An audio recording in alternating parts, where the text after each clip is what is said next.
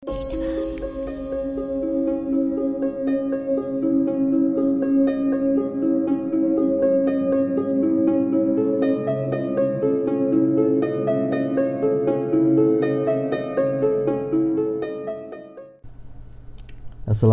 warahmatullahi wabarakatuh. Salam sejahtera untuk kita semuanya. Kembali lagi saya Denny dari Rumah Horor Indonesia.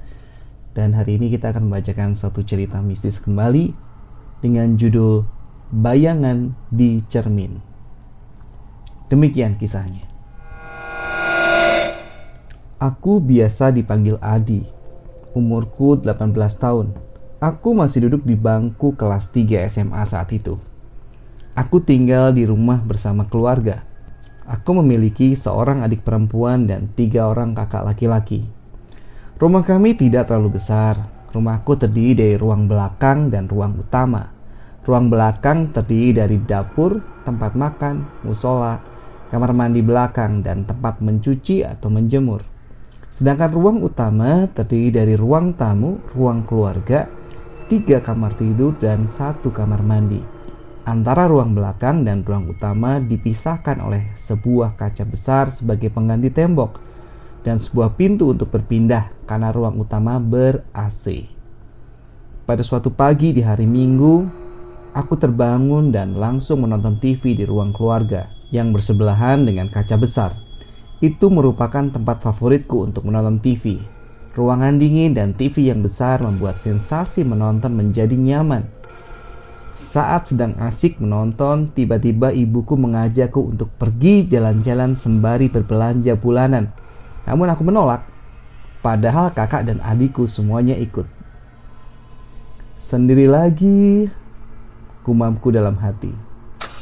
Ketika semuanya pergi dan suara mobil terdengar menjauh, saat itu suasana menjadi sangat sunyi. Rumah kami memang berada di sebuah perumahan dinas yang dimiliki BUMN yang letaknya bisa dibilang di tengah hutan, sehingga jarang ada orang yang lewat pada malam hari. Entah berapa lama aku menonton TV, aku merasa mengantuk, mataku semakin berat. Duh, ngantuk banget gila. Tumben padahal masih pagi banget ucapku. Entah karena apa, tiba-tiba aku merasa sedikit merinding dan ruangan terasa sangat dingin. Uh, ada apa nih gerutuku? Karena merasa tidak enak, maka aku memilih untuk beranjak dari ruang keluarga menuju kamar tidur. Karena memang sudah sangat mengantuk. Berbaringlah aku di atas kasur dan kupeluk erat guling kesayanganku.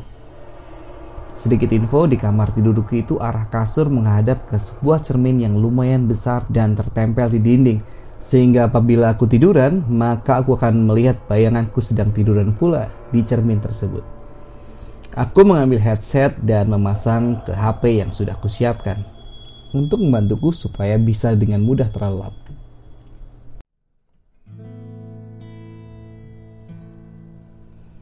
Ke Jakarta aku kan kembali.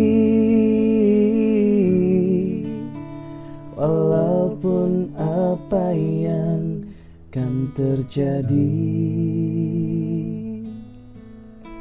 Ke Jakarta aku kan kembali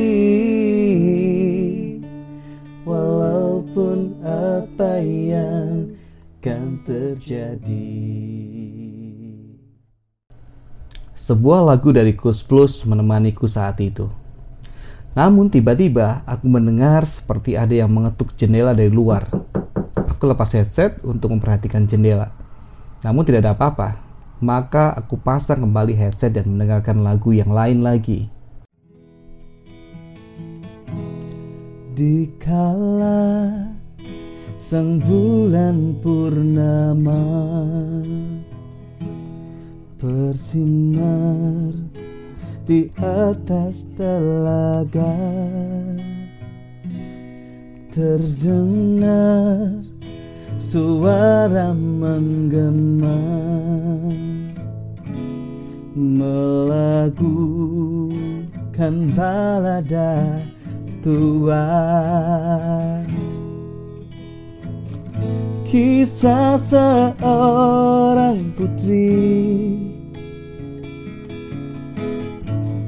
Yang telah patah hati Lalu bunuh diri. Tenggelam di telaga sunyi Bersama cintanya yang murni Entah kenapa dengan lagu ini Aku menjadi berpikir dan saling menghubungkan kejadian saat menonton TV dan ketukan di jendela Semakin aku berusaha melupakannya, maka semakin aku memikirkannya. Aku merasa sangat ketakutan. Dengan mata yang masih terpejam, aku tidak berani untuk membuka mata dan melihat sekitar. Dengan berakhirnya lagu itu, tiba-tiba musik player di HP ku berhenti. Maka aku buka mata. HP ku ada di sebelah badanku. Namun, aku tidak sengaja menatap sekejap ke cermin besar yang ada di hadapanku itu. Seperti ada sesuatu karena hanya sekejap, maka aku mencoba keberanikan diri untuk melihat kembali ke arah cermin. Namun tidak ada apa-apa. Khayalan aja kali ya, pikirku. Aku kembali mendengarkan lagu. Saat sedang asik, tiba-tiba terasa seperti ada gempa bumi. Kasurku bergoyang. Tidak terlalu kencang, namun sangat terasa.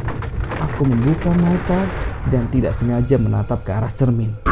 Di sana aku melihat sebuah bayangan tepat di sela-sela antara kasur dengan jendela yang berada di belakangku. Aku tengok ke belakang perlahan, namun tidak ada apa-apa. Aku kembali melihat ke arah cermin. Sosok bayangan putih itu masih di sana. Aku terpaku, mati rasa, tidak bisa berbuat apa-apa dan hanya bisa menatap mata hantu tersebut. Sebuah wajah pucat tatapan kosong yang seakan menatap langsung ke arah mataku. Rambutnya yang panjang terurai acak-acakan semakin membuat dirinya menakutkan. Aku berusaha untuk bergerak tetapi tidak bisa.